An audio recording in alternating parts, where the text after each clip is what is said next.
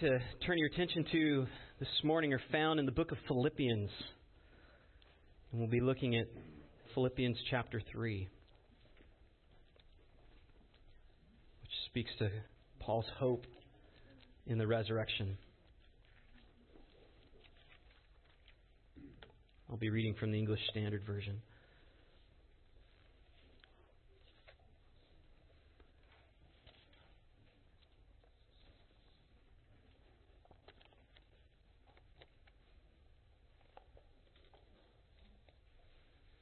Philippians 3, beginning of verse 1. Finally, my brothers, rejoice in the Lord. To write the same things to you is no trouble to me and is safe for you. Look out for the dogs. Look out for the evildoers. Look out for those who mutilate the flesh. For we are the circumcision who worship by the Spirit of God and glory in Christ Jesus and put no confidence in the flesh. Though I myself have reason for confidence in the flesh also. If anyone else thinks he has reason for confidence in the flesh, I have more.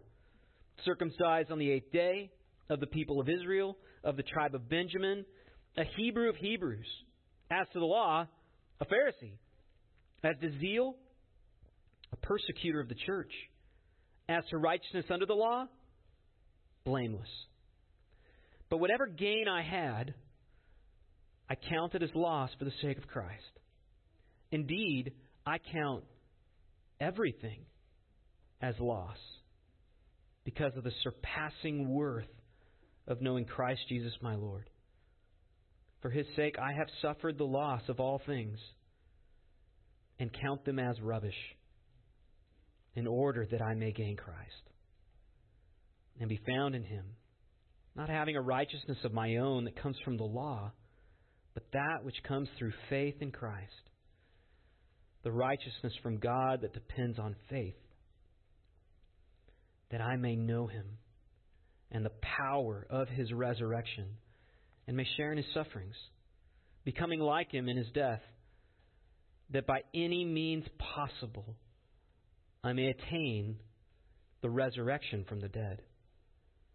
Not that I've already obtained this or am already perfect but I press on to make it my own, because Christ Jesus has made me his own. Brothers, I don't consider that I've made it my own. But one thing I do, forgetting what lies behind and straining forward to what lies ahead, I press on toward the goal for the prize of the upward call of God in Christ Jesus. Let those of us who are mature think this way. And if in anything you think otherwise, God will reveal that also to you. Only let us hold true to what we have attained. Brothers, join in imitating me, and keep your eyes on those who walk according to the example that you have in us. For many, of whom I have often told you, and now tell you even with tears, walk as enemies of the cross of Christ. Their end is destruction. Their God is their belly and they glory in their shame, with minds set on earthly things. But our citizenship is in heaven, and from it we await a Savior, the Lord Jesus Christ, who will transform our lowly body to be like His glorious body by the power that enables Him even to subject all things to Himself. And also 4 1. Therefore, my brothers, whom I love and long for, my joy and crown. Stand firm thus in the Lord, my beloved. Please pray with me one more time. Lord, as we as we begin to look at your word, we want to hear from you. Lord, my brothers and sisters have gathered not to hear my thoughts and insights. They've come to hear your word. What you have revealed to us.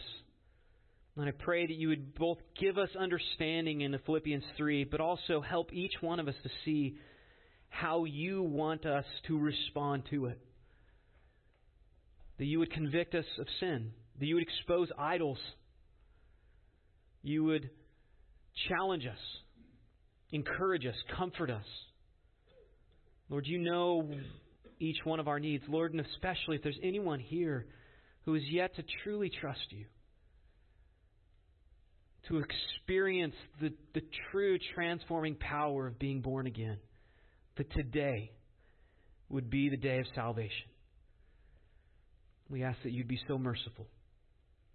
In Christ's name, amen. So I want to begin by asking a couple questions. Uh, what is significant about you? What is it that you'd want people to know about yourself when you meet them? Why do you think you're worthy of respect?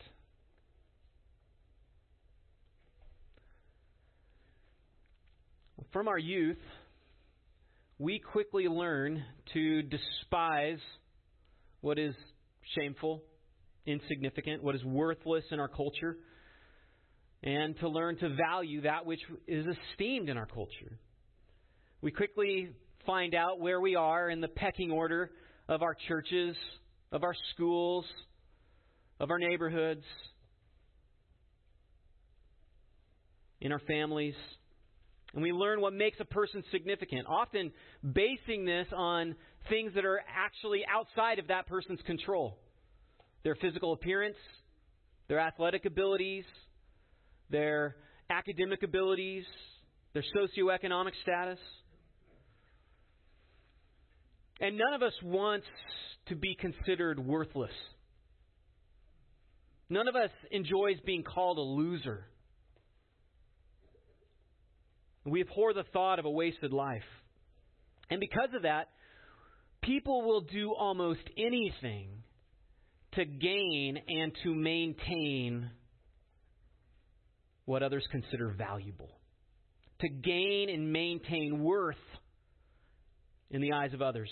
They will lie to loved ones, they will go into massive debt, they'll sacrifice friendships.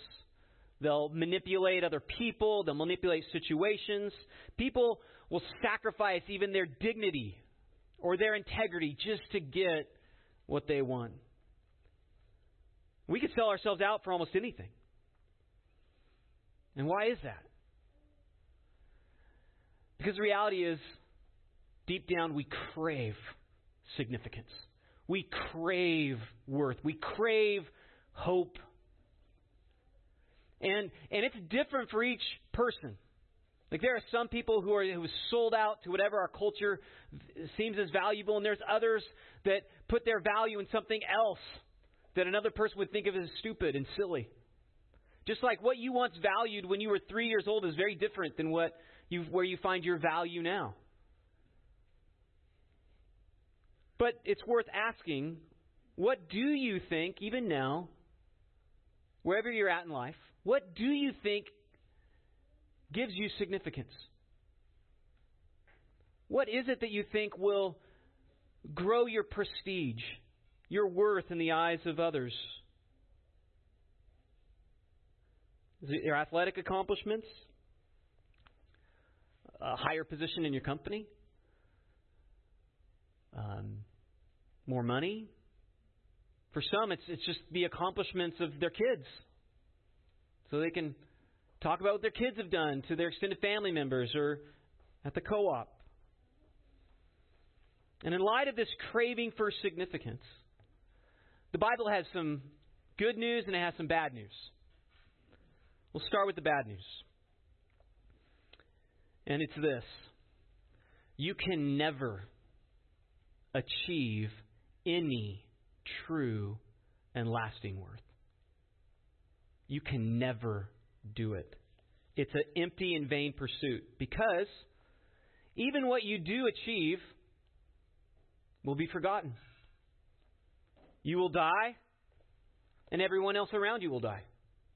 Whatever, whatever accomplishment that people admire you for even a short period of time, eventually those who even know about it will be forgotten. You might be the greatest saint in all of history. And yet the historians will only write what they want to write about you. Whatever they think is significant. And they might not even know the truth. They may, in fact, deri- describe you as a pariah to society. And again, even if you were to achieve success in whatever I, whatever you think that means, if you were achieve, able to achieve exactly what you crave in your heart right now, again, eventually you're going to die. Whatever you achieve will either get passed on to another person or they'll just be, they'll forget about it. Nobody will remember. But even if everybody around you, maybe you just want respect today, admiration today, even if you have that, who cares what another person thinks? A fellow mortal? A person with a distorted mind as it is, who really doesn't know you, just is a, just is envious or admires what they think they perceive? Really, only one person's assessment of your worth is of any significance. And that's God's. Because He alone sees all things. He alone really knows your true value. And so, how does God assess your value? Well, turn with me to Romans chapter 3, verse 10.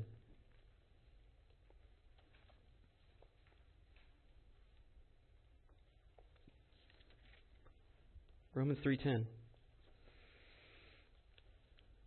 says none is righteous no, not one. No one understands. No one seeks for God. All have turned aside. Together, they have become worthless. No one does even one. So, what is God's assessment of your significance, of your worth? All have become worthless on account of their sin.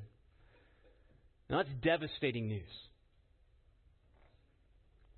I mean, the good news is at least you're not the only person that is seen as worthless, because it says all. Everybody else has too, but that's, that's hardly any comfort.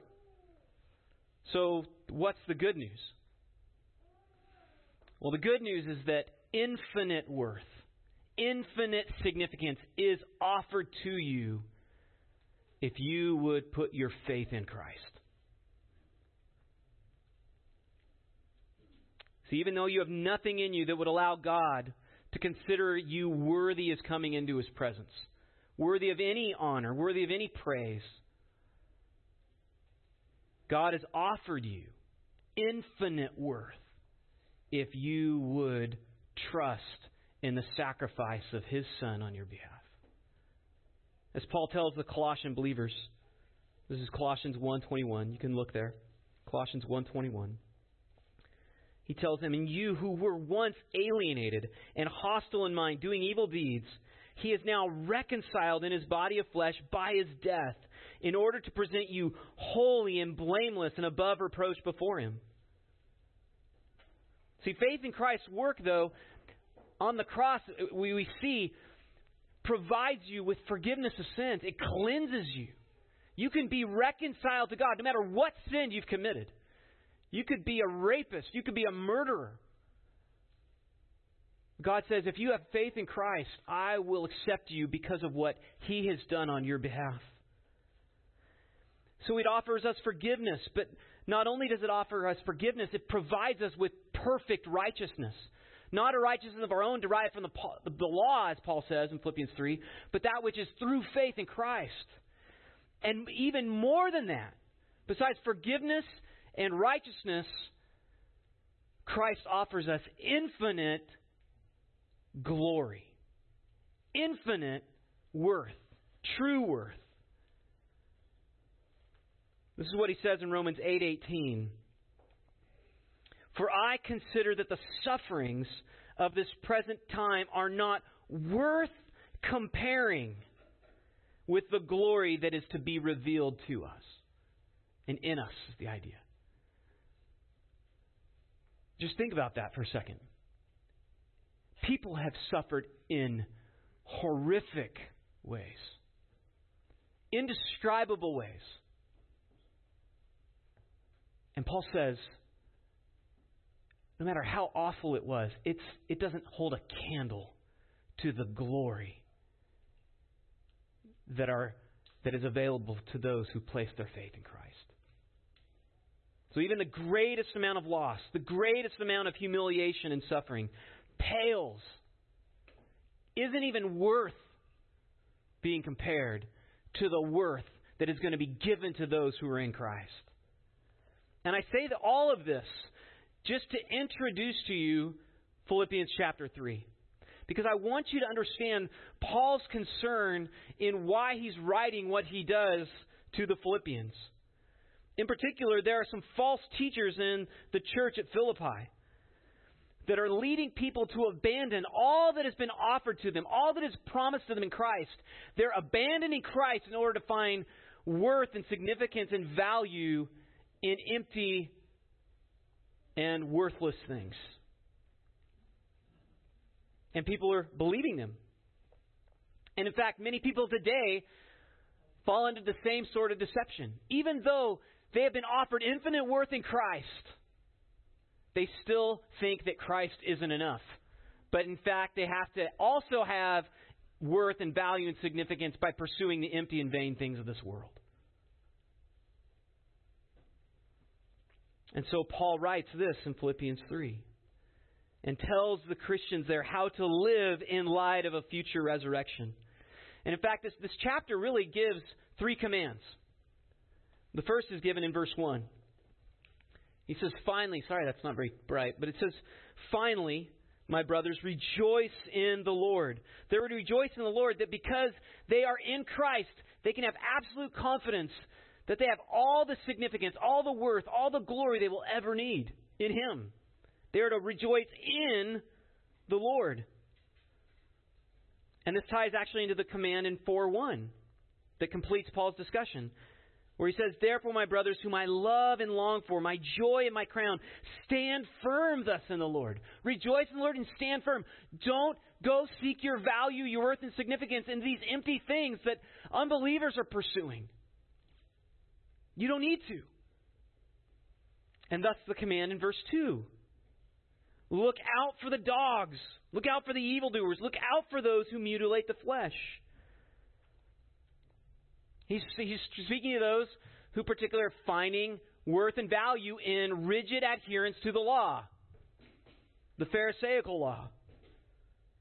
And Paul explains in verses 4 through 6 that he wants to bought into that same value system. He wanted to be the most respected Jew, the most respected Pharisee, and he did whatever he could. He said, Righteousness which is found by the law, the Pharisaical law, I was blameless. But now he says he doesn't care about any of that stuff. Instead, there's only one thing that he pursues and that's Christ likeness. And that, that's a singular aim, not just his ultimate aim, not just what he's eventually looking forward to. That is his singular aim in life to become more like Christ. Because he, all that other stuff, rubbish. Because he's got Christ. And this brings us to the third command. Look at verse 17. Brothers, join in imitating me. Keep your eyes on those who walk according to the example you have in us. Note especially verse 18. For many, many of whom I have often told you and now tell you even with tears, walk as enemies of the cross of Christ. So if I could simplify all of what Paul is teaching in this chapter, it really can be come down to two things. Don't be duped into seeking your worth outside of Christ. And secondly, pursue Christlikeness, spiritual maturity, in light of the promised resurrection. Let's look first of all at that first point. Don't be duped into seeking worth outside of Christ. Notice how, how personal the concern this is to Paul. Verses 4 through 6, Paul presents this religious resume and then he says in verse 4 I myself have reason for confidence in the flesh also. If anyone else thinks he has a reason for confidence in the flesh, I more. That, con- that word confidence in the flesh is confidence in what you've achieved, what other people respect, what other people admire, wherever people, what other people envy about you. Paul says, I had it all of what I wanted in the past. I had it. That that word confidence means that what you what you would lean on or what you'd rest in, where your hope was, your trust. Investors put their confidence in their, their portfolio. Socialites put their confidence in fashion magazines. Academics put their trust in how many works they've published. And the Jews in Paul's era, they put their confidence in following the Pharisaical law as best as they could. And Paul had followed it perfectly. And Paul's point in these verses is that he had banked everything in his life on becoming the most devout Pharisee that he could be. He had given his life, he had given his money, he had probably cost friendships so that there would be no one who had done this better than him. He held nothing back. And yet, despite the fact that he had created the world that he always wanted, he had that esteem and that respect. He now declares that everything he had ever once achieved to be nothing, to be worthless. Notice what he says. But whatever things were, were gain to me, those things I have counted as loss for the sake of Christ. So Paul could now sum up all of his worth in just one word. He didn't need to present a resume to a church listing all of the things that he'd accomplished so that they might hire him. He just had one word Christ. All of his worth was in Christ. And, and notice the words gain and loss. These are actually accounting terms in the Greek. Right? Gains are assets, where one's value is found. Losses, of course, would be like those that those things that detract from value. So notice it's not that he looks at those things as just of zero worth. He sees them as negatives. They actually decrease my worth. They're losses. But notice especially that Paul doesn't just call these religious achievements that he achieved to be loss. He considers everything to be lost. Look at verse 8. Indeed, I count everything as loss because of the surpassing worth of knowing Christ Jesus my Lord. So, so why everything? I mean, why not? I mean, he's a Christian. Why not just these self righteous legalistic works. Why not just saying all this self righteous achievement I consider lost? Why does he say everything? Because of the all surpassing greatness of knowing Christ. He knows something about the glory of God in Christ. And he knows, therefore, something about what it means to be in Christ. Paul is saying knowing Christ is far and above more valuable than anything, not worth being compared to anything this world has to offer. See, this world teaches us that our worth, including our, our safety, our security, our value, is, is found in gaining more, in rising to the top. But Paul is saying if you are in Christ, who is the top, and you are in Him, then you're at the top also. You don't need anything else. You've gone from being a zero, in fact, even a negative, to being infinitely significant, infinitely glorious in Christ. So even if you were a rapist, even if you were an addict, or you were just considered a loser by everybody else around you. You were the one despised person in the company that nobody even liked. If you're in Christ, you have gone from zero to being infinitely significant. So, so telling a Christian that they have the opportunity to gain more significance, more value, more worth. It's like offering a few pennies to Bill Gates or Jeff Bezos. Okay, but it, it's meaningless. Relatively so. And notice the fact that, that all that what Paul says at the end of verse 8, he considers all things to be rubbish. As you know, that word means excrement or trash. It's filth. So not only are they worthless, they're, they're revolting and abhorrent in comparison to Christ. See, he'd come to recognize the ultimate worth of everything that this world offers. All that flashy and enviable stuff that, that we drool at when we see it in commercials.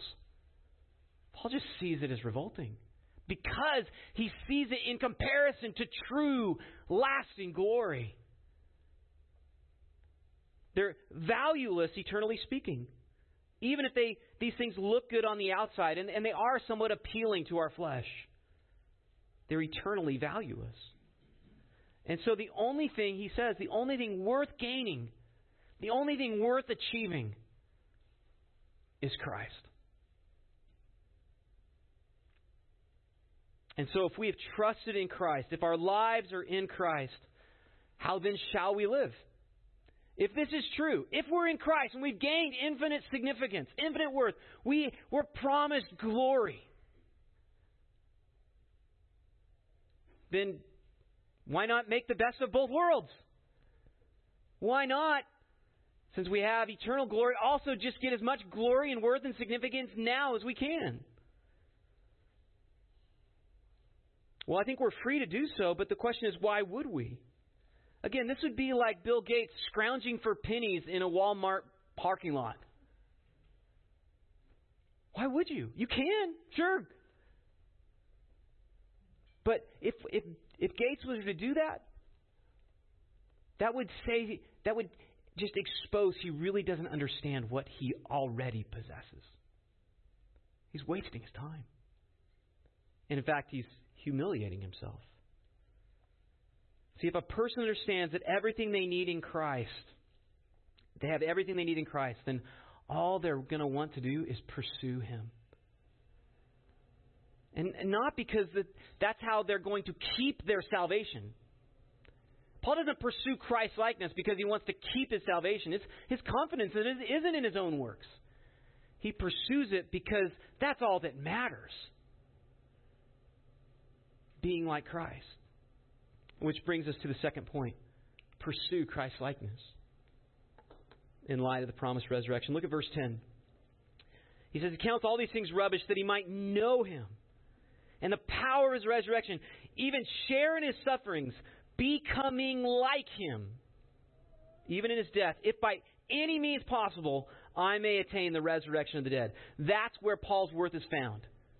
Because when he gets to the resurrection from the dead, then all that has been promised to him will be finally realized.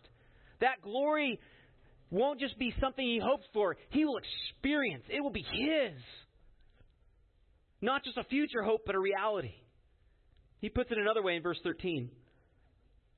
But one thing I do, forgetting what lies behind, straining forward to what lies ahead, I press on toward the goal for the prize of the upward call of God in Christ Jesus.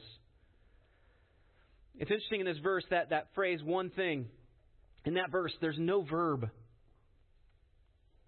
And that's to provide an emphasis. He just says, one thing. I press on. And the one thing he does is press on towards Christ likeness. And he does this by forgetting what lies behind. And he, he stretches forward to what lies ahead. So, what lies behind? Everything that this world considers of any worth, value, or significance. All of it. What lies ahead? Christ likeness, the resurrection. In fact, Paul says he's straining forward this word actually means to stretch out like a runner stretches for the finish line. He's, he's putting forth exertion, all of his energy. The point is, he's not coasting in light of all these promises that are his in Christ. He's not coasting. He's not letting off the gas at all. In fact, he's putting his pedal to the metal, giving it his all. This one thing I do, I strain forward to reach the goal. He says, For the prize of the upward call of God in Christ Jesus. Verse 14. There's a goal, right? This, this verse tells us there's a goal to the Christian life. There's something we should be aiming towards. It also shows us that this goal is not behind us, it's ahead of us. So, this tells us that the goal for Christians is not merely coming to Christ, trusting in Him, being born again. That's not the goal, that's just the beginning. There's a goal, it's just the first step. So, it's a big deal, right, to have that first step, just like it's a big deal to be asked to march in the opening day ceremonies of the Olympics. It's, a, it's, it's important to be a part of that beginning. But every athlete in the Olympics knows that marching in the opening day ceremonies is not the point. It's just the introduction. The goal is when they cross that finish line. And they are going to put all of their effort, all of their focus into doing that. Paul knows that the goal of his life is to cross that line. In fact, he uses the same imagery in 1 Corinthians 9:24. In fact, the same word prize is used. 1 Corinthians 9:24 Do you not know that those who run in a race all run, but only one receives the prize? He tells all Christians, run in such a way that you would win. Run for the prize. Don't coast. Don't get distracted. Go for the prize. And that the prize Paul desires and pursues, he says, is the upward call. The end goal of the upward call. Well, what's this upward call? Well, that word call in the New Testament almost always refers to God's calling upon a person when he saves them. A regeneration is the theological word. When a person becomes born again. So when God called Paul to salvation, it was a life transforming event. Paul didn't just change some of his decisions. He started going to church, started giving, tithing, going to Bible study. No, his, his whole heart was transformed. He was a different person. And that changed the whole trajectory of his life. The once fierce persecutor of the church, now who, who became its most ardent opponent, or sorry, defender he used to want to cause the church to suffer. Now, he is willing to suffer all things in order to defend the church and protect her.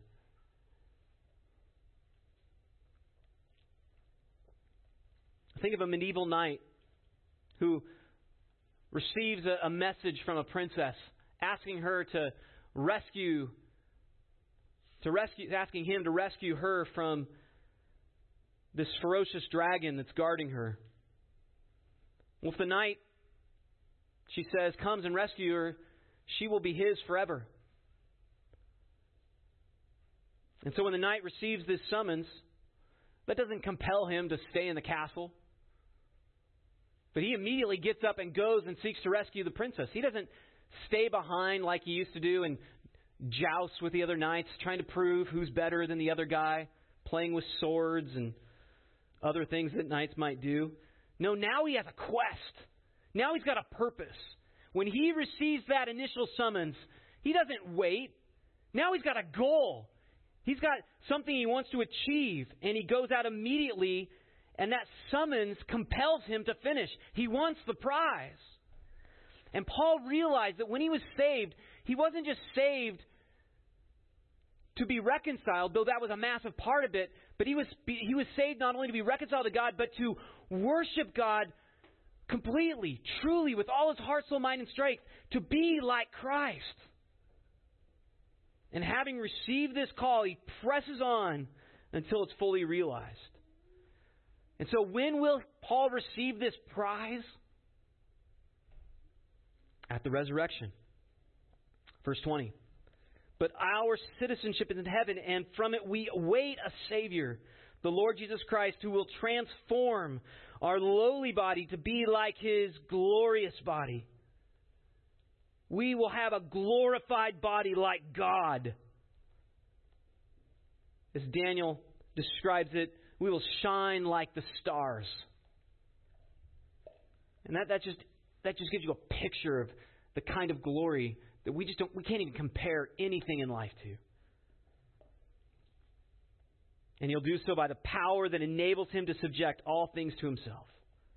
God is going to glorify Christians, those who have faith in Christ, and physically glorify them through the same power that he has to bring everything into subjection. God is going to use all of his power, and God, he's pretty powerful. Spoke the universe into creation by just speaking words. Imagine that power exerted toward making you infinitely glorious. That's what's offered to you in Christ. And Paul longs for that.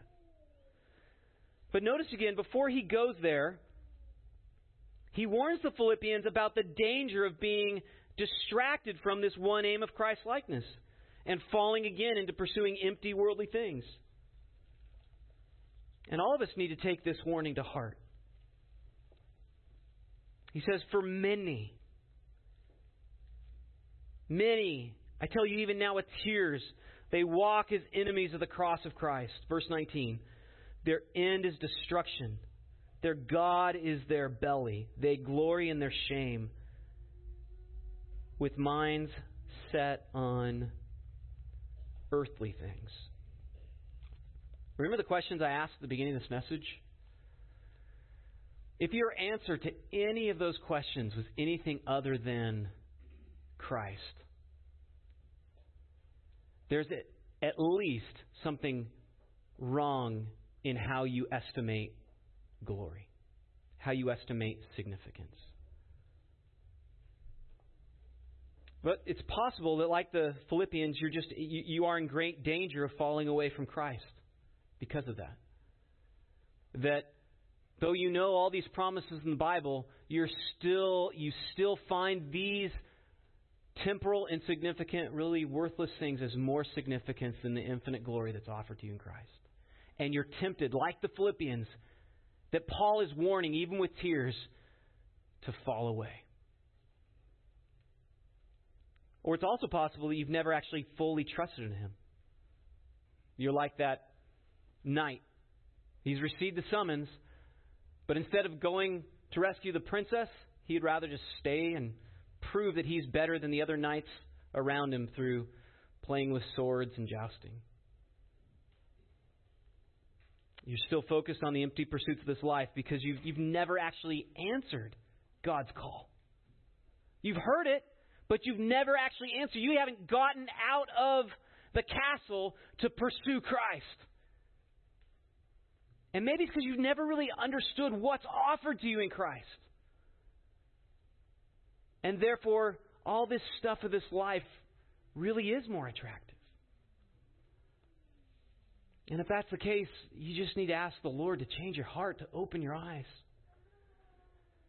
to see what Paul sees, so that you would not fall away too.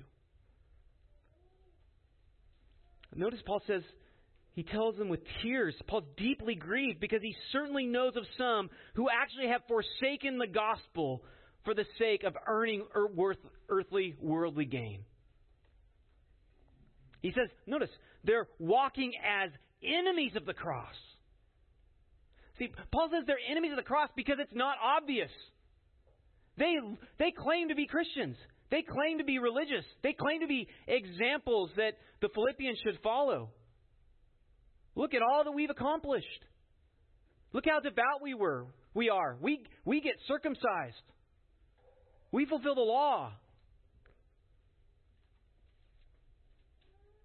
They apparently claim to follow Christ, but they show by their vain pursuits and lifestyle that they're enemies of the cross.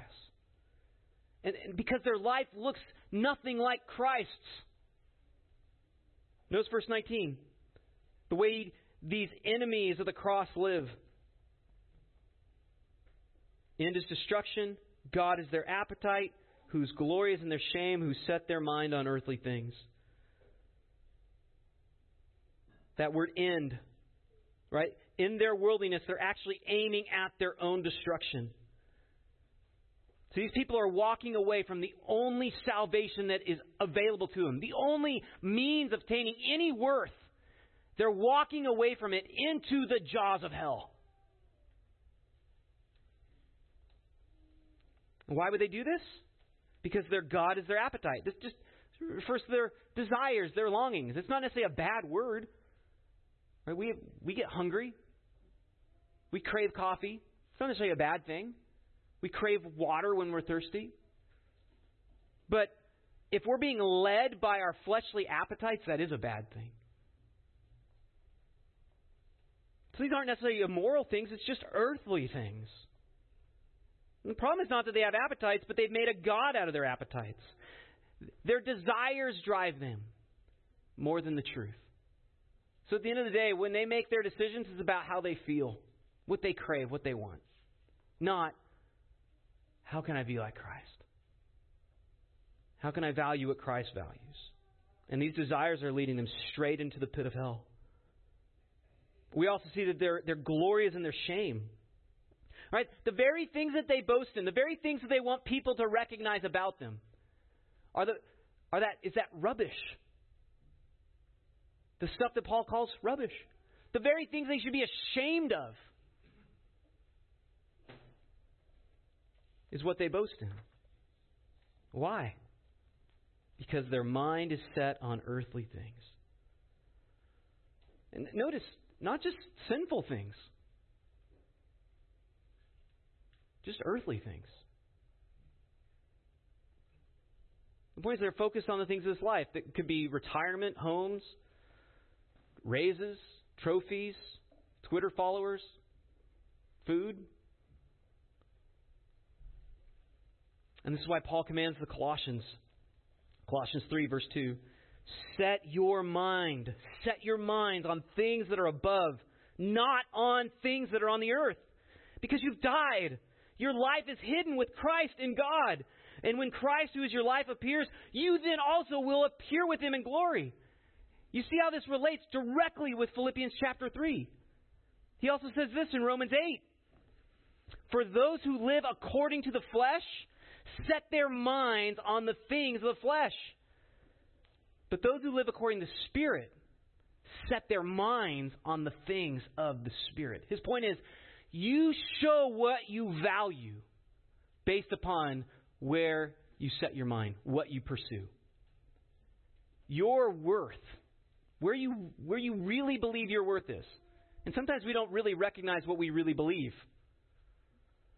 You show what you really believe, where you really believe your worth is found, based upon what you pursue. And just as a person living for the stuff of this earth doesn't automatically just because a person is living for the stuff of this earth, it doesn't automatically mean that they're an unbeliever. Because I, I think that there are, there are genuine Christians. There are Christians who are genuinely deceived into thinking they, they really do need to find significance in the stuff of this life, even if they have Christ. They need both. And they're deceived.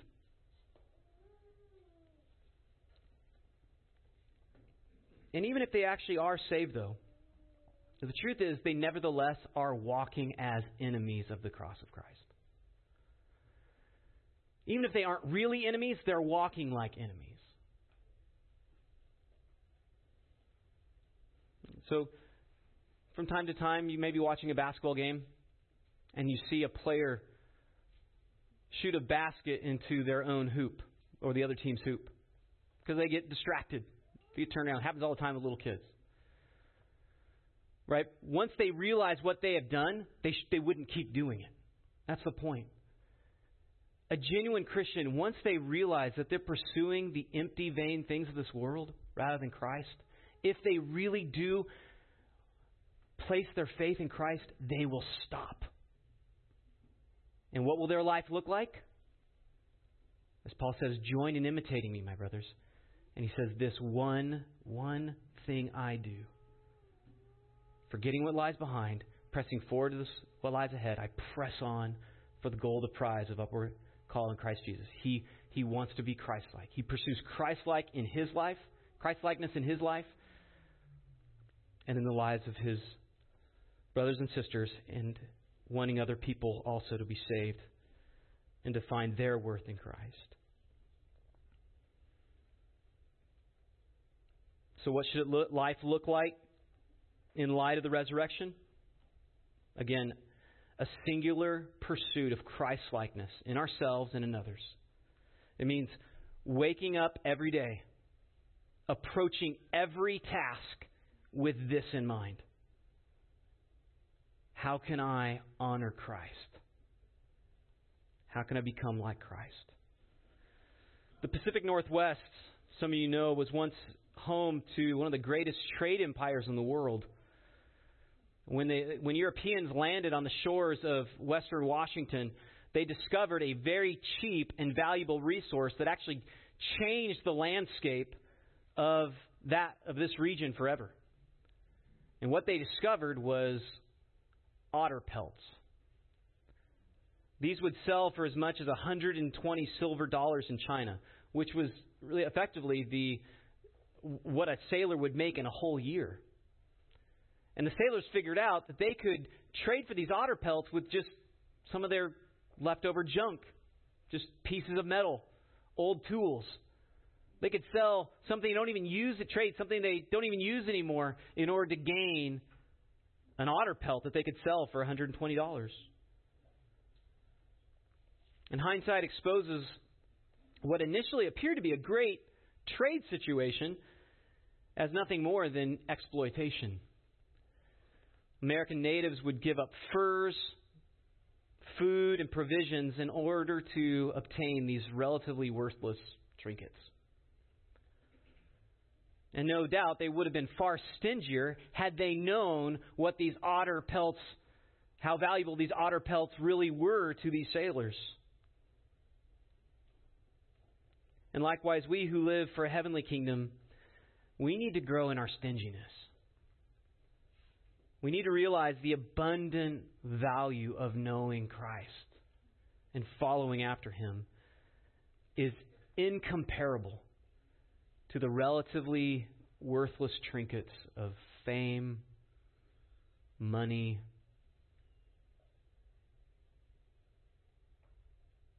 any hope that this world offers. Please pray with me.